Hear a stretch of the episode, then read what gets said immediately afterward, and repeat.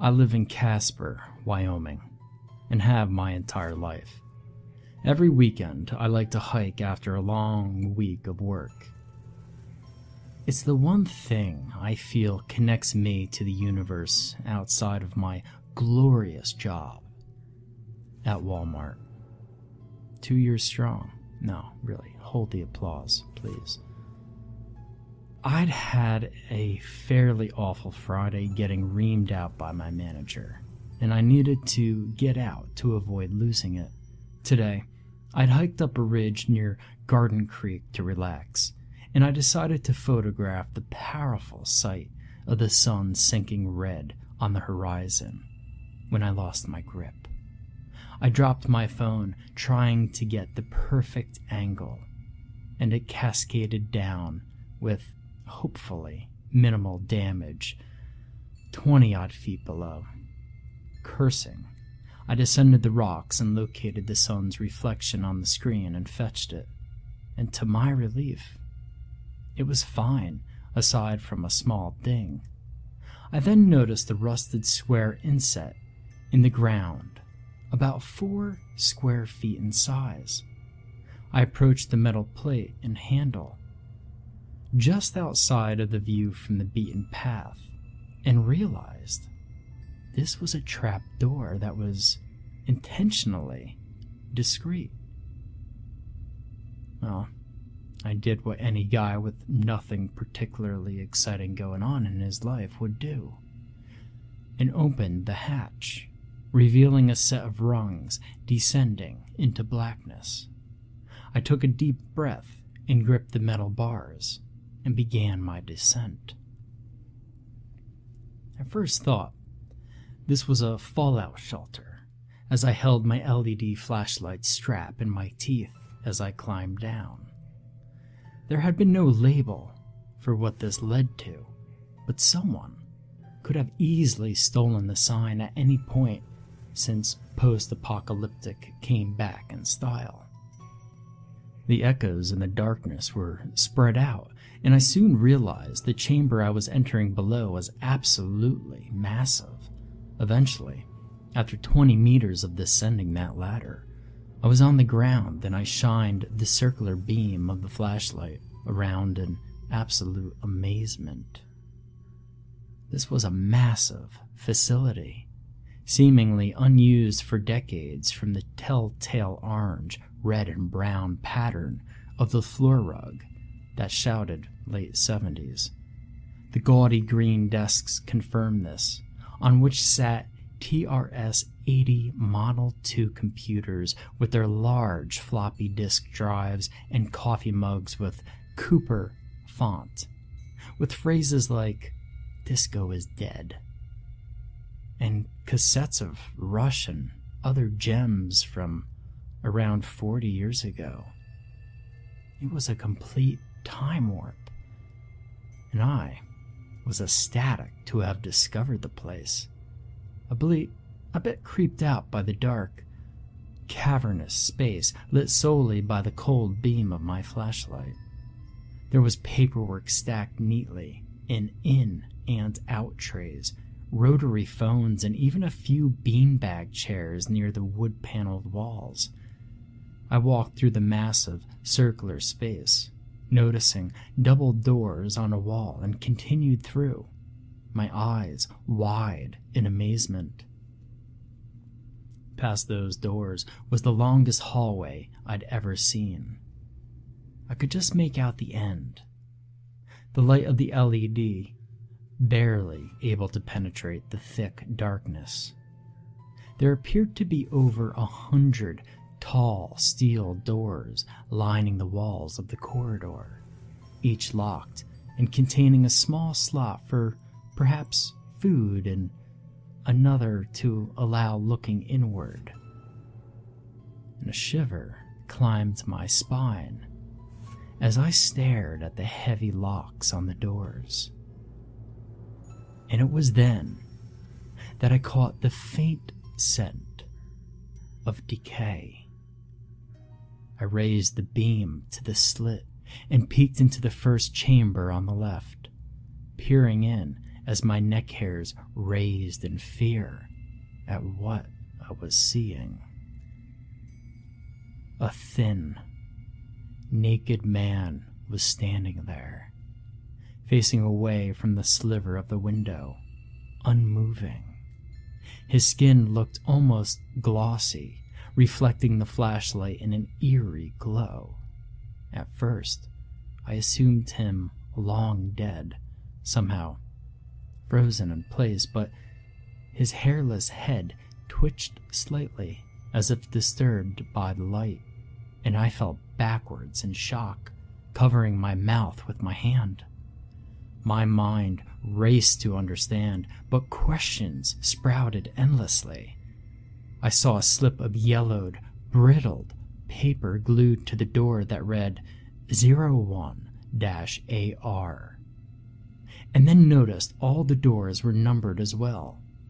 I peeked in another window and saw a long, empty chamber with what looked like a moving, oily substance slowly climbing the walls.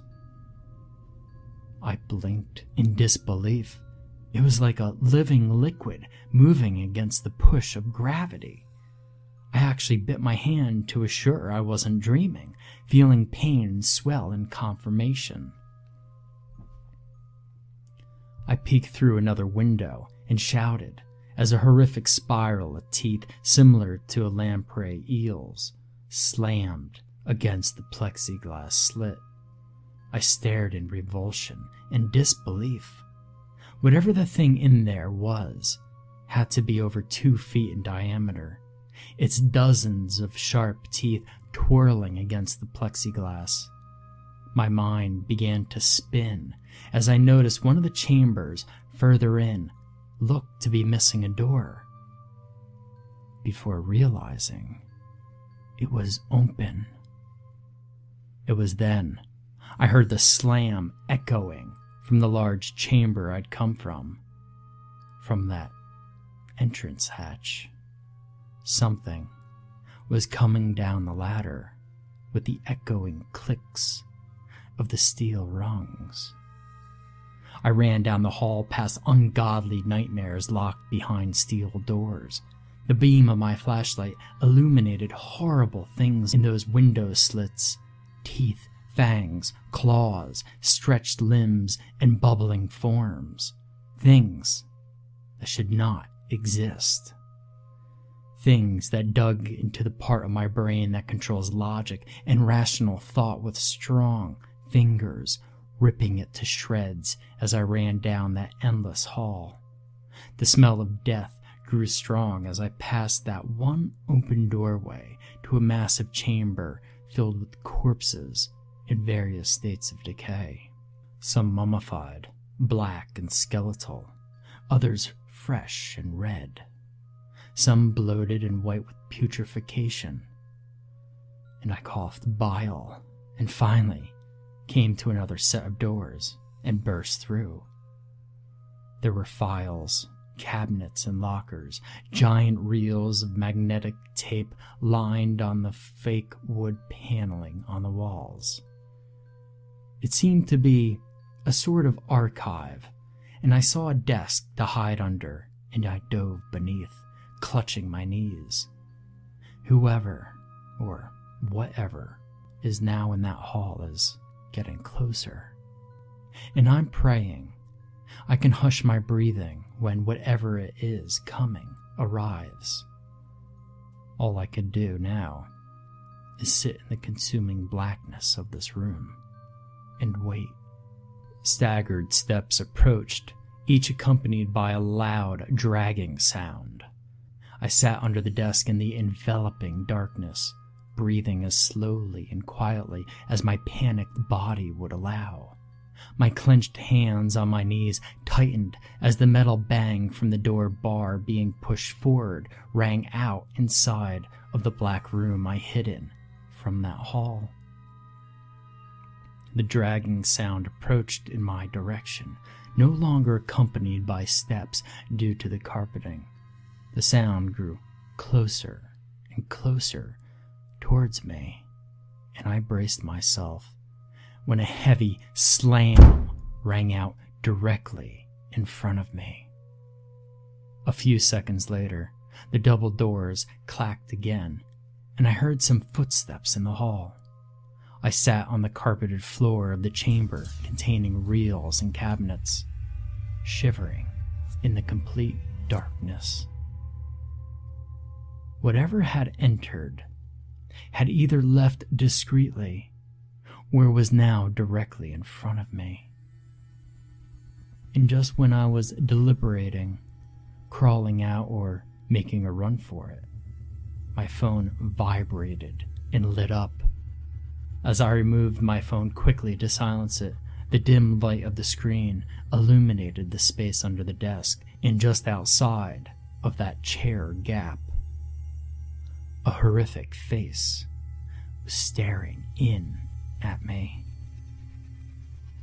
There were two bulging eyes under a massive, bloody hole filled with teeth, and I was about to scream at the thing before realizing it was an upside down human head.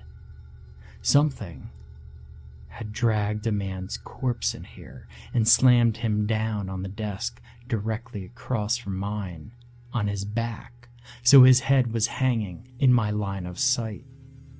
I caught my breath, realizing whatever brought the body here was likely returning soon. I quickly stood and used my flashlight to grab a few handfuls of papers from random cabinets and desk drawers, and I used the small, circular beam to scan the room. There were eight track players and cassettes, Betamax players and tapes, reel to reel tape loops, and other storage devices that had existed in that era, but nothing beyond. I sneaked slowly past desks and lockers, past the paintings of gray haired men in polyester suits on the fake wood paneling. Toward the goal I now stared at in slight relief those two double doors on the opposite end of the room. The realization that there might be another exit brought the optimistic concept of escape back into my mind, and I made my way over in silent steps. I clenched my jaws as I opened the other set of doors as quietly as possible. Another hallway of roughly a hundred doors stretched down in the dark length of the passage. It was as if the entire mass of space was mirrored. This facility was absolutely gargantuan. I looked down the long hall with heavy steel doors, knowing that nightmarish things likely were inside of each of these chambers. I took a moment to shine my light on the papers I'd scavenged from the archives of the previous room, and I read, slack jawed in both amazement and confusion. The papers I held seemed to be internal communications of whatever organization this had once been. I scanned over many references to thermal and ionizing radiation and experimentation seemingly to prevent lethal radiation poisoning.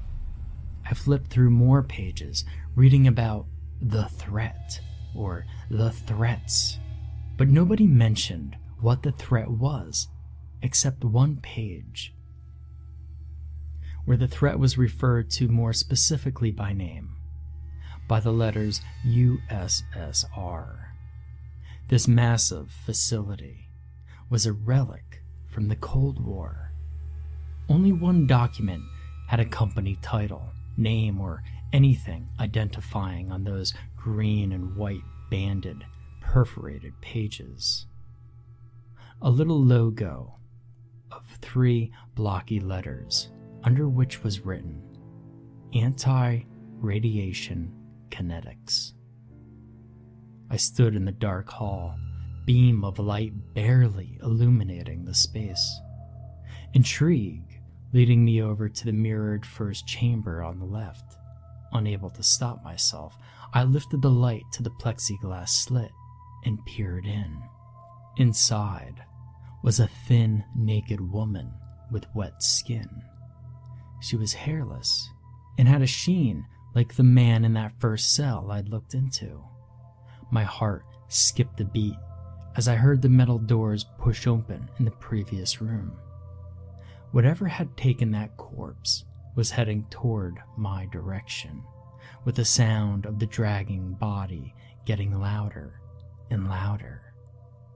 I removed my hiking boots to soften the sound of my steps, slinging them over my shoulder as I ran down that hallway in my thick socks, seeing glimpses of more horrific faces and forms.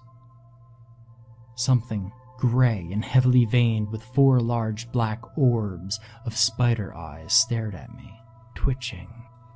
Another door's window showed a thinned figure with a hairless, wrinkled head that was one giant mouth similar to canines. Then the scent of death built as I realized this hall had another open cell. One I now was dreading to realize was a food storage unit for feeding the abominations in this forgotten place. I only knew I had no desire to meet who or what was feeding them. I passed that room, noticing human limbs hacked and piled away from the rotted flesh. Slowing slightly to observe a few lab coats before exiting quietly as possible to the doors at the end, I pushed and I pushed again. My heart spilled heavy pounding from my chest to my throat as I realized in absolute horror that the doors were locked. I ran into the awful stench of the massive room stacked with bodies, realizing I was completely trapped. I scanned quickly and found a pile of pasty corpses, wet with decay, and jumped behind the bruised, bloody stack. I pressed my face hard into a hiking boot to filter the rancid stench that was beyond anything I could imagine. I turned my flashlight off, and this time, my cell phone, to await the footsteps and dragging over to the meat locker. I'm now trapped inside.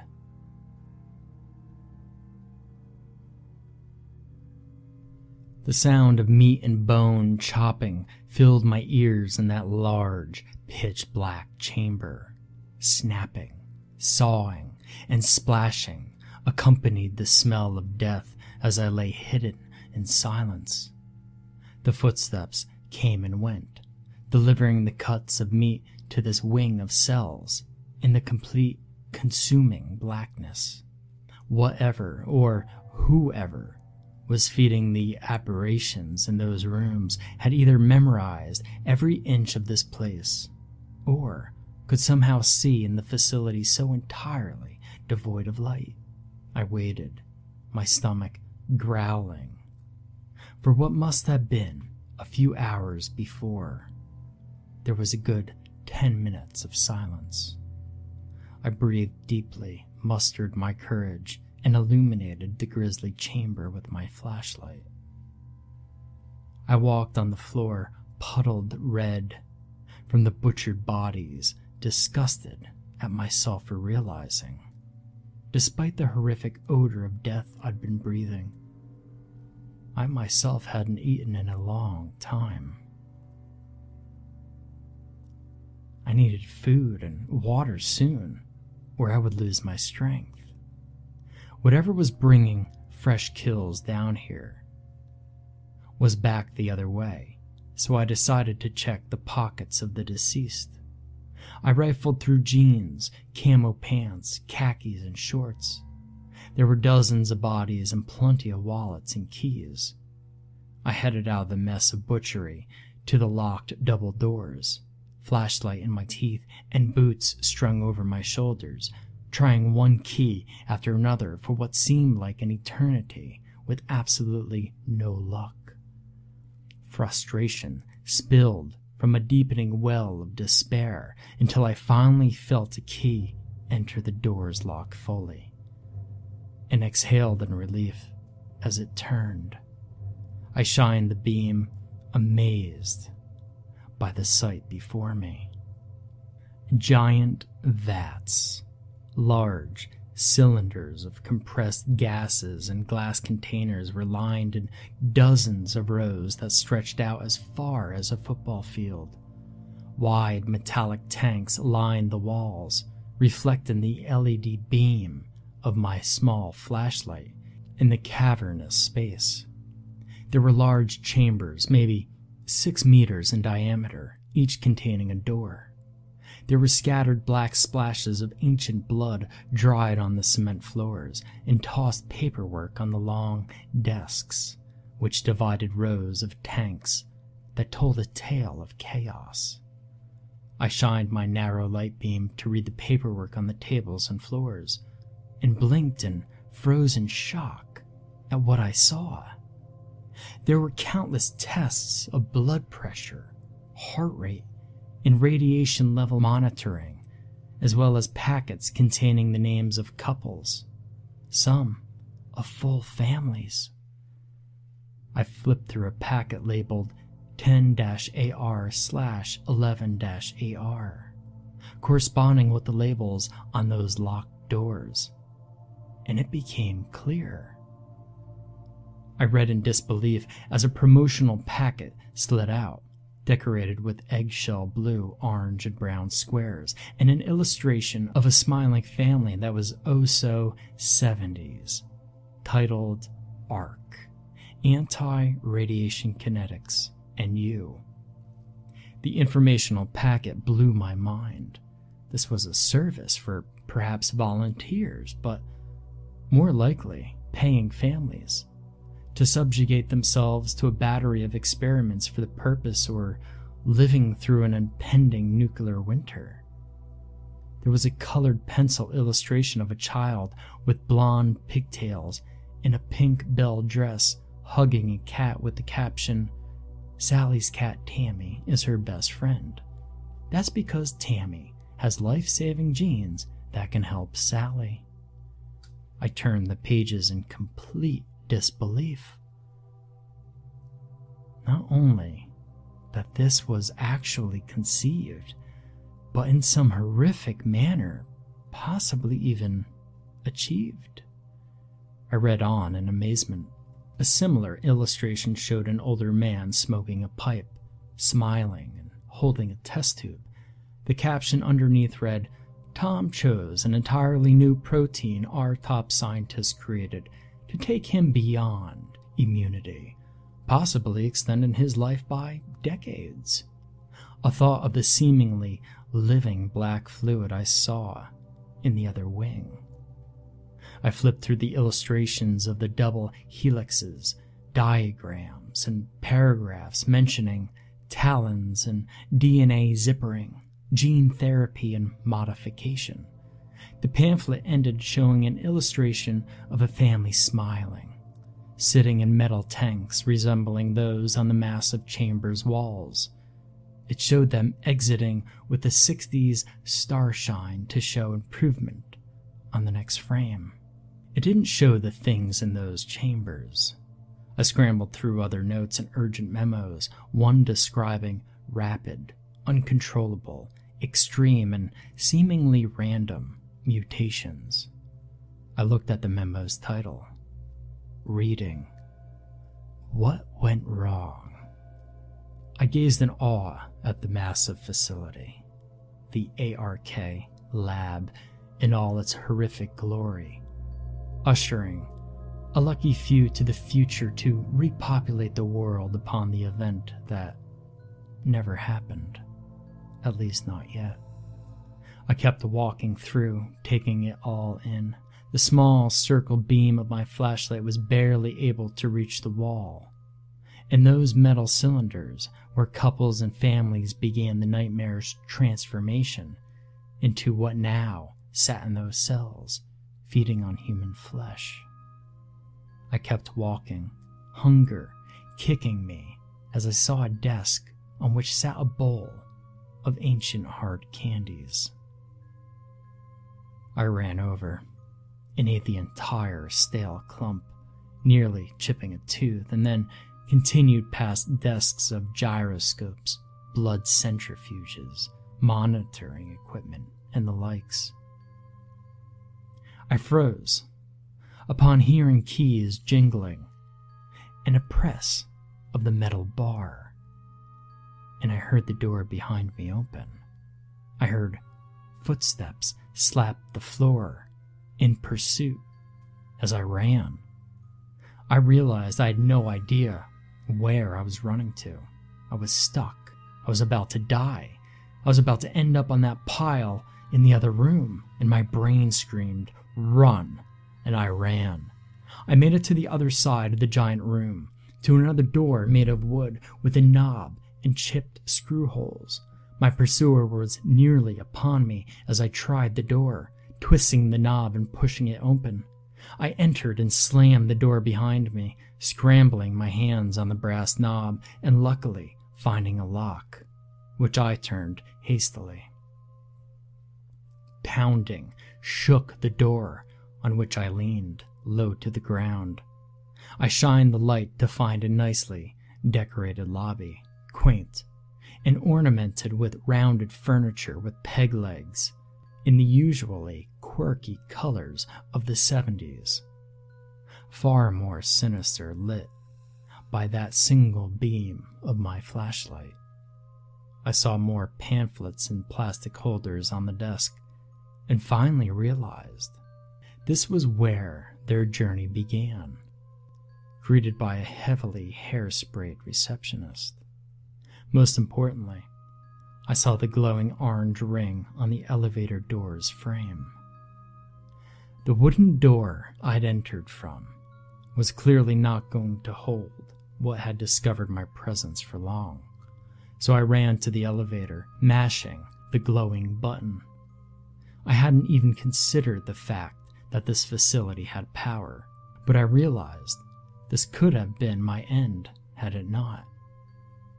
I entered the dim, yellow light of the elevator, hearing music and a jiggling of keys from outside the door I'd come from. Fuzzy, jazz, flute heavy elevator music played on speakers as my pursuer entered through the wooden lobby door with wide eyes, reaching out to me with open hands. A normal looking man, aside from his milky white eyes, perhaps in his mid 60s, ran into the room screaming just as the doors began to close. I slammed the button and watched as the door shut in the nick of time. And I breathed deeply and slid to the floor and sat to put my hiking boots back on, exhausted. I finally registered his muffled voice and what he was screaming. They're loose down there. The elevator was moving, not up, but down. An instrumental version of a 70s song I vaguely recognized fuzzed from the speaker in the elevator as it descended. I stood on the handrail and tried to open the locked ceiling hatch I'd read only existed in older cars, shaking it and hitting the lock in vain. There was soon a muffled sniffing, then scratching from the hatch, then the creak of metal bending, and a small black triangle began to appear from its corner. The triangle grew in size to reveal long, malformed teeth in the gap. Something powerful was prying the hatch open. I reached to the front of the elevator car and pounded the open door button as sweat beaded down my forehead. The music crackled before squealing with a deafening screech of feedback. The noise stopped that thing's act of ripping open the car like a sardine can, and it seemed to retreat. My palms squeezed over my ears, and I slid to the floor until the sound stopped, and a staticky voice spoke to me over the dated speaker system. Listen, you are in very serious danger, the voice spoke as I looked up to see long fingers like articulated drumsticks emerge from the shadow. I watched helplessly as they reached from the black opening and returned to prying the roof hatch open. I yelled for help, asking for the man to make the noise that seemed to repel the thing, but it was clear the speaker was merely just that a speaker. There was no phone or any intercom device, just open, close, and the two floors. I was trying to figure out how to make a last ditch makeshift weapon. The elevator stopped and the doors slid open. I looked out in utter confusion, trying to understand what I was looking at. There was a road separating two rows of housing that extended into the space under an eerie domed ceiling that was painted and lit like a sky. More rows of housing units and streets continued to my right.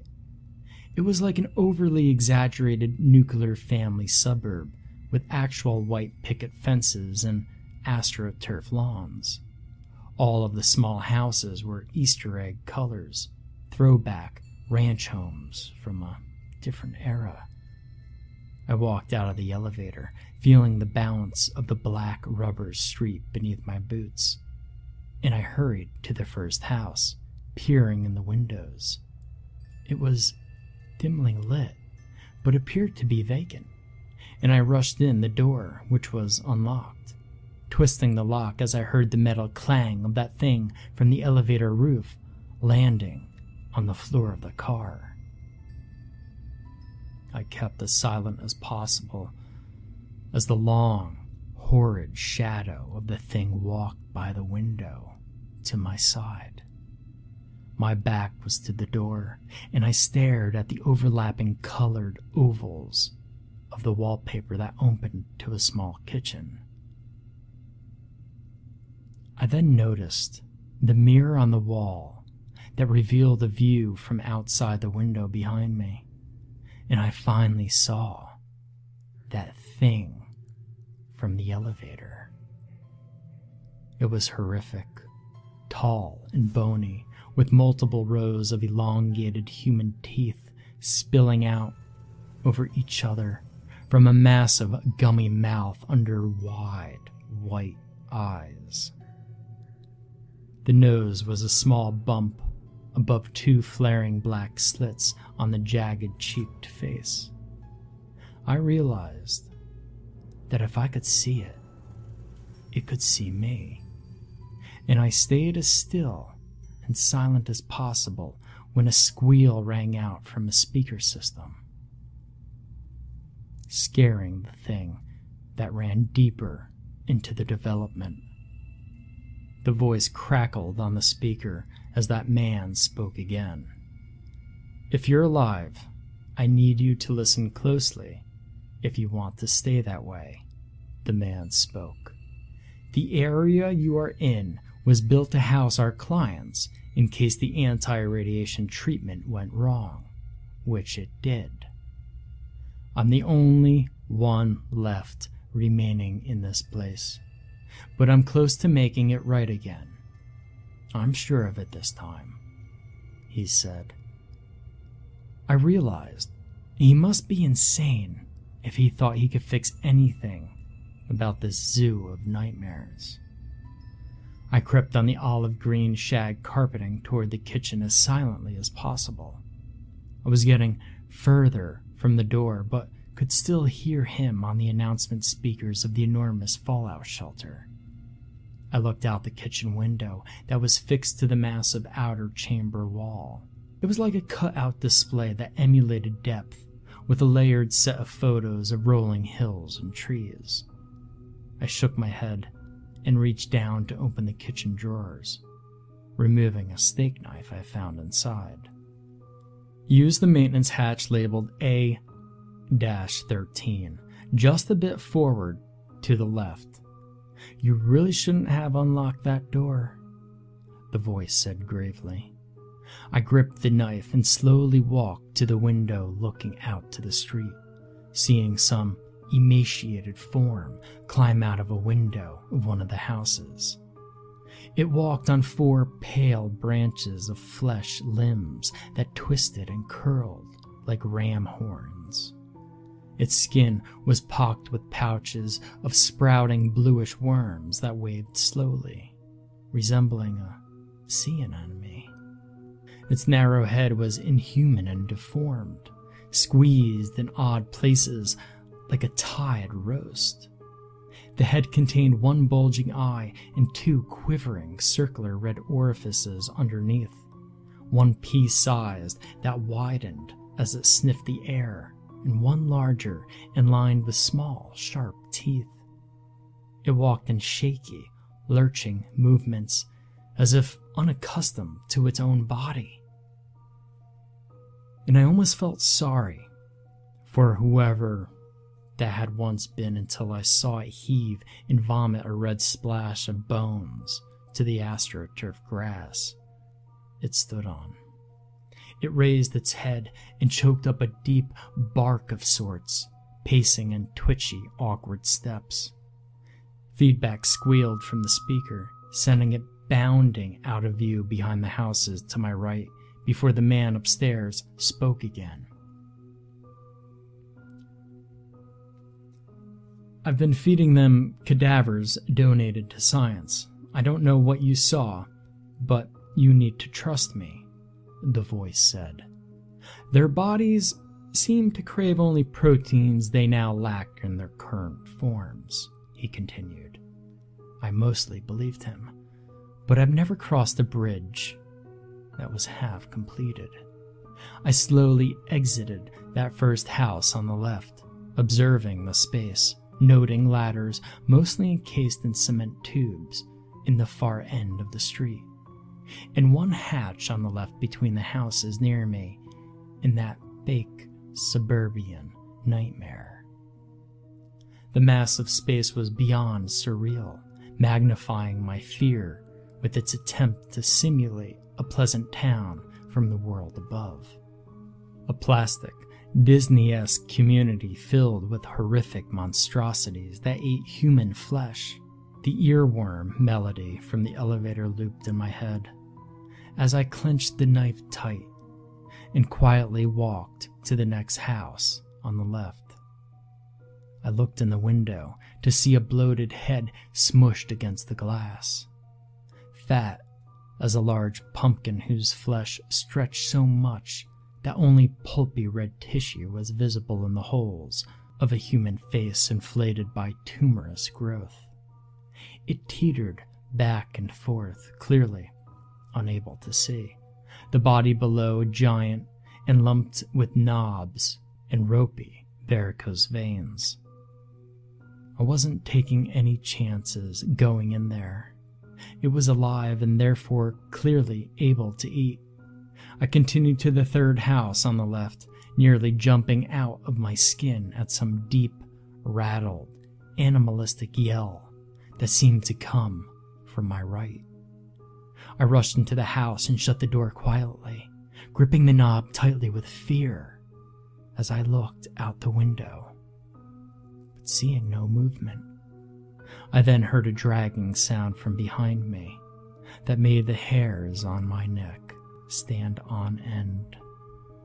I turned to see the manic, smiling, pretty face on a bald human head sliding on the floor towards me, her wide, staring eyes looking straight at me above a normal nose and a toothy mouth shivering in spasm. Its body Dragging behind was a long tube of flesh lined with dozens of small, trudging legs resembling those of a human baby as it slowly emerged from the kitchen. I held out my knife and opened the door as quickly as possible. That thing's mouth stretched open as it charged at me the skin on its face peeling back entirely from its mouth as a large muzzle of tooth filled gums snapped forward like a goblin shark's attack. I barely slipped out of the front door, but those lunging jaws banged against it too loudly. I saw peering eyes of varying size and distance from each other blink and swivel on cocked heads from the sides of the buildings, alerted by the sound. The nightmarish earworm from the elevator looped frantically in my head, and I remembered it now.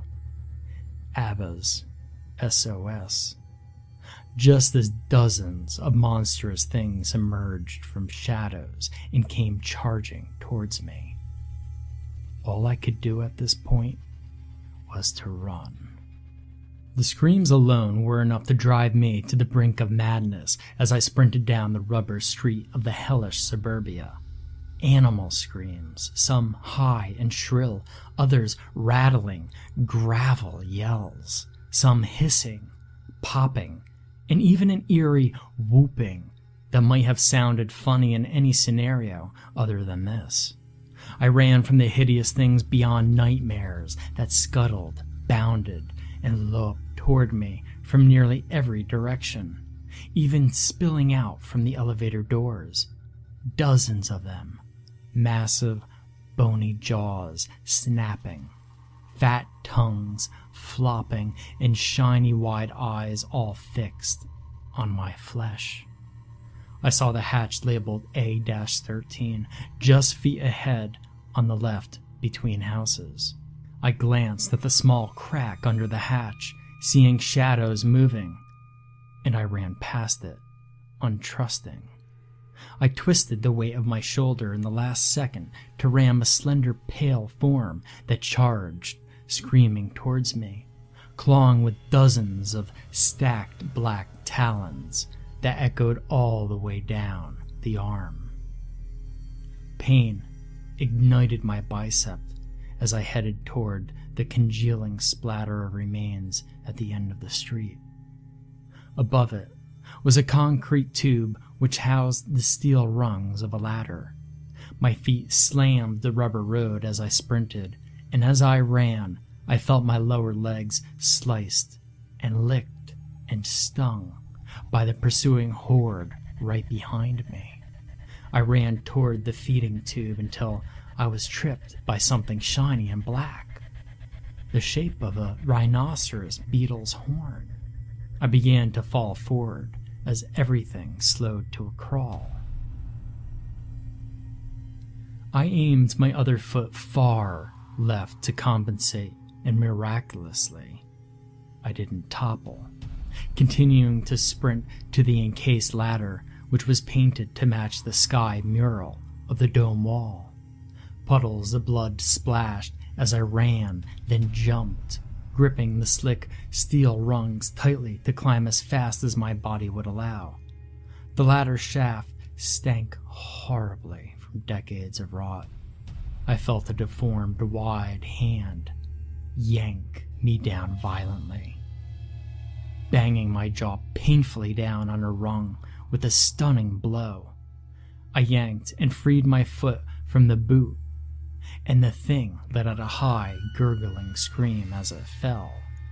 I heard the falling bodies clang against the metal rungs from the tumbling creatures. I used a few seconds of breathing room to push the kitchen knife's blade all the way down between my foot and the inside of my boot. The blade now extended down from under the heel as a makeshift weapon, just as the horde returned, angrier. I felt long fingers wrap around my calf, and I stamped down violently, releasing a squeal from the elongated, fanged face of that thing below. There were dozens of them, screaming things with too many black orbs of eyes and gnashing teeth. I jammed the blade into a silhouetted head with a downward stomp and climbed faster and higher into the darkness of the tube. Some of the rungs were slippery with blood, and climbing in the darkness became increasingly difficult. I finally reached the top hatch from which that man had been feeding them, and my beating heart sank down into my stomach. It was locked from the other side. The feedback squeal from the speakers blared not from above, but just below me to the right, repelling the pursuing monstrosities a bit away from me once more as the voice on the system continued. I'm sorry, you know I can't let you leave knowing what you know. All our work could be completely destroyed for nothing.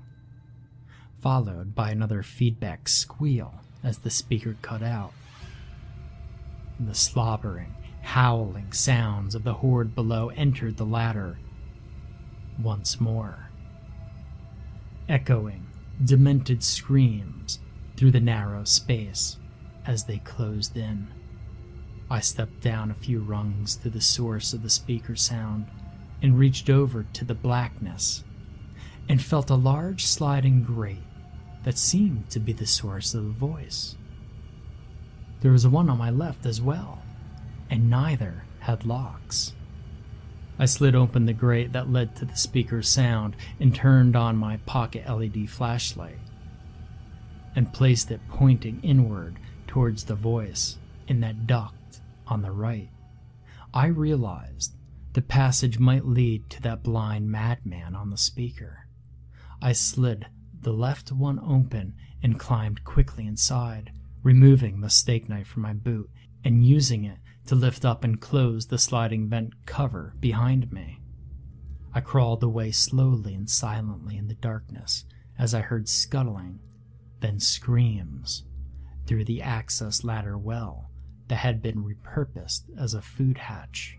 I listened with a slight feeling of vengeance as that man's screams wailed through the blackness of the space as those things devoured him alive.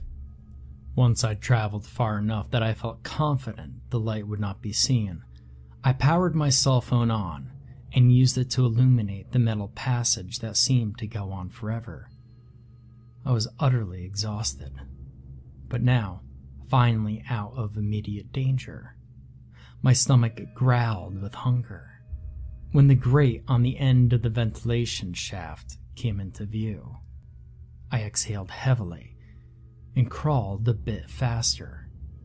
It was the same sliding kind of the others, and I listened intently. Phone screen off to make sure I wasn't seen.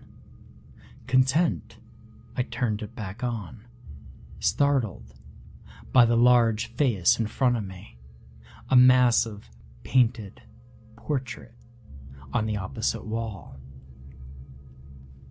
It was the familiar face of that man who left me to die in that suburban shelter, far younger and smiling as he held the test tube, but clearly him. Wood paneling and a groovy rug of swirled hues of blue decorated the space, filled with lava lamps and stereo receivers, speakers, and a turntable. His office looked more like a swinger's lounge than an office. I spotted the light switch, flicking it on to see the black light lit black velvet paintings of topless women. From the looks of it, his office had been untouched for the past 40 years. I did love that swanky carpet, but the rest was a bit tacky.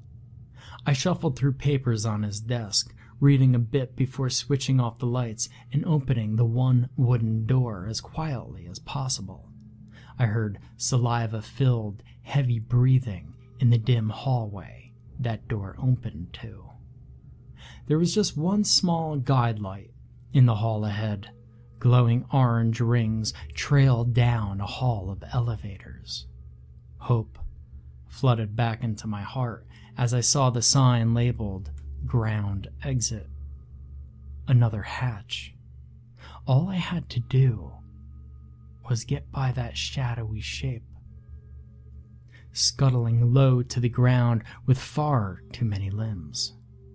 It was spider like, two sets of black legs and two sets of arms, elbows and knees pointed upward as it scampered about rapidly in the hall. The head shivered in twitching tics that sent the chill up my spine. An open elevator shaft on the left seemed to answer my question of how it got in here. I was starving.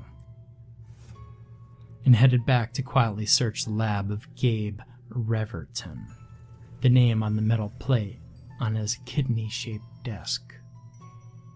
I rummaged through the drawers and shelves of some stashed, rotten foods, finding the savior of a honey jar, which I once read doesn't spoil, and I forced down the entire container, licking my fingers and scouring the shelves for more food, but finding none.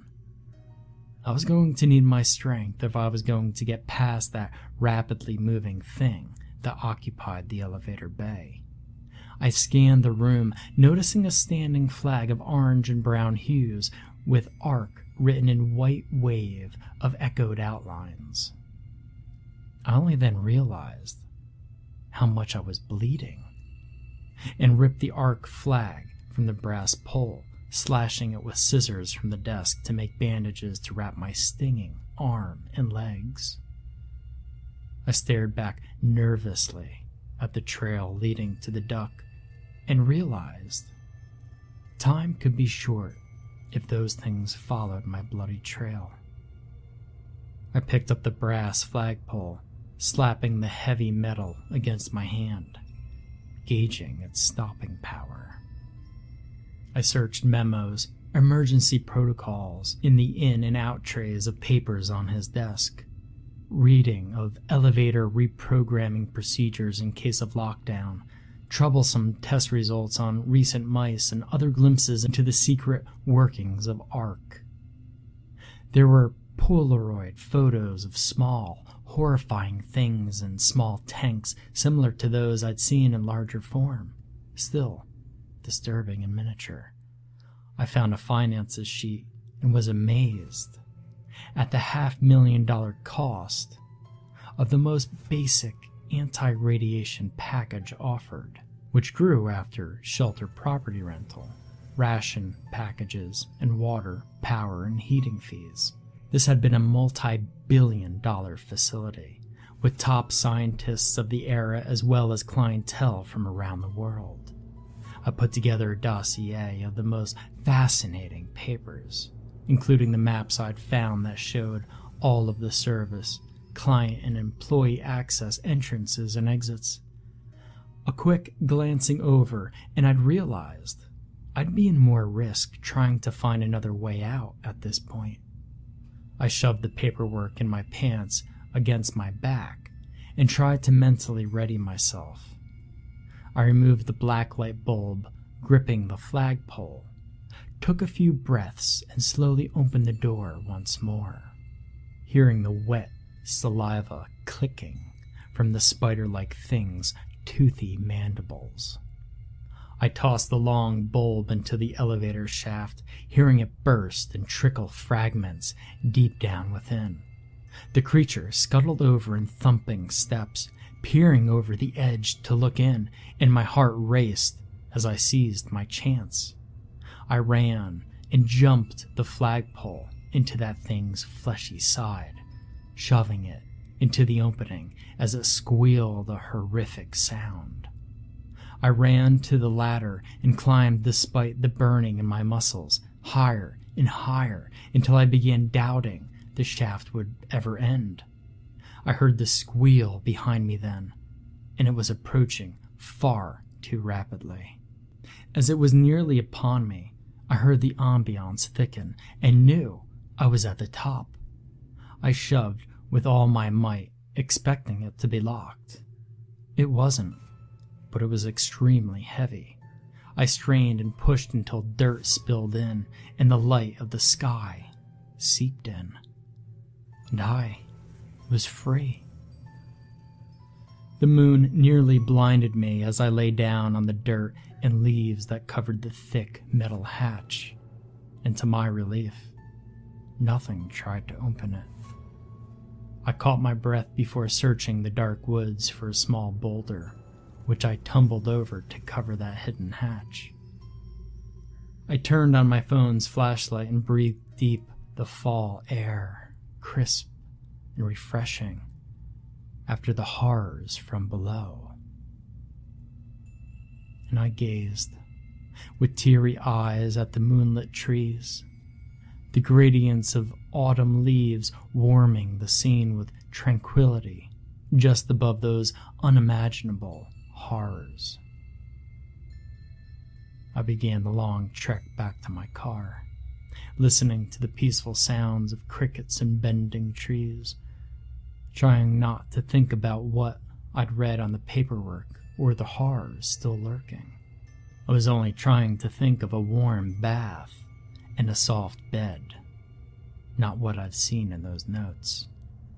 Trying not to think about the joint founders, Gabe, Barbara, and Calvin, and their three other facilities.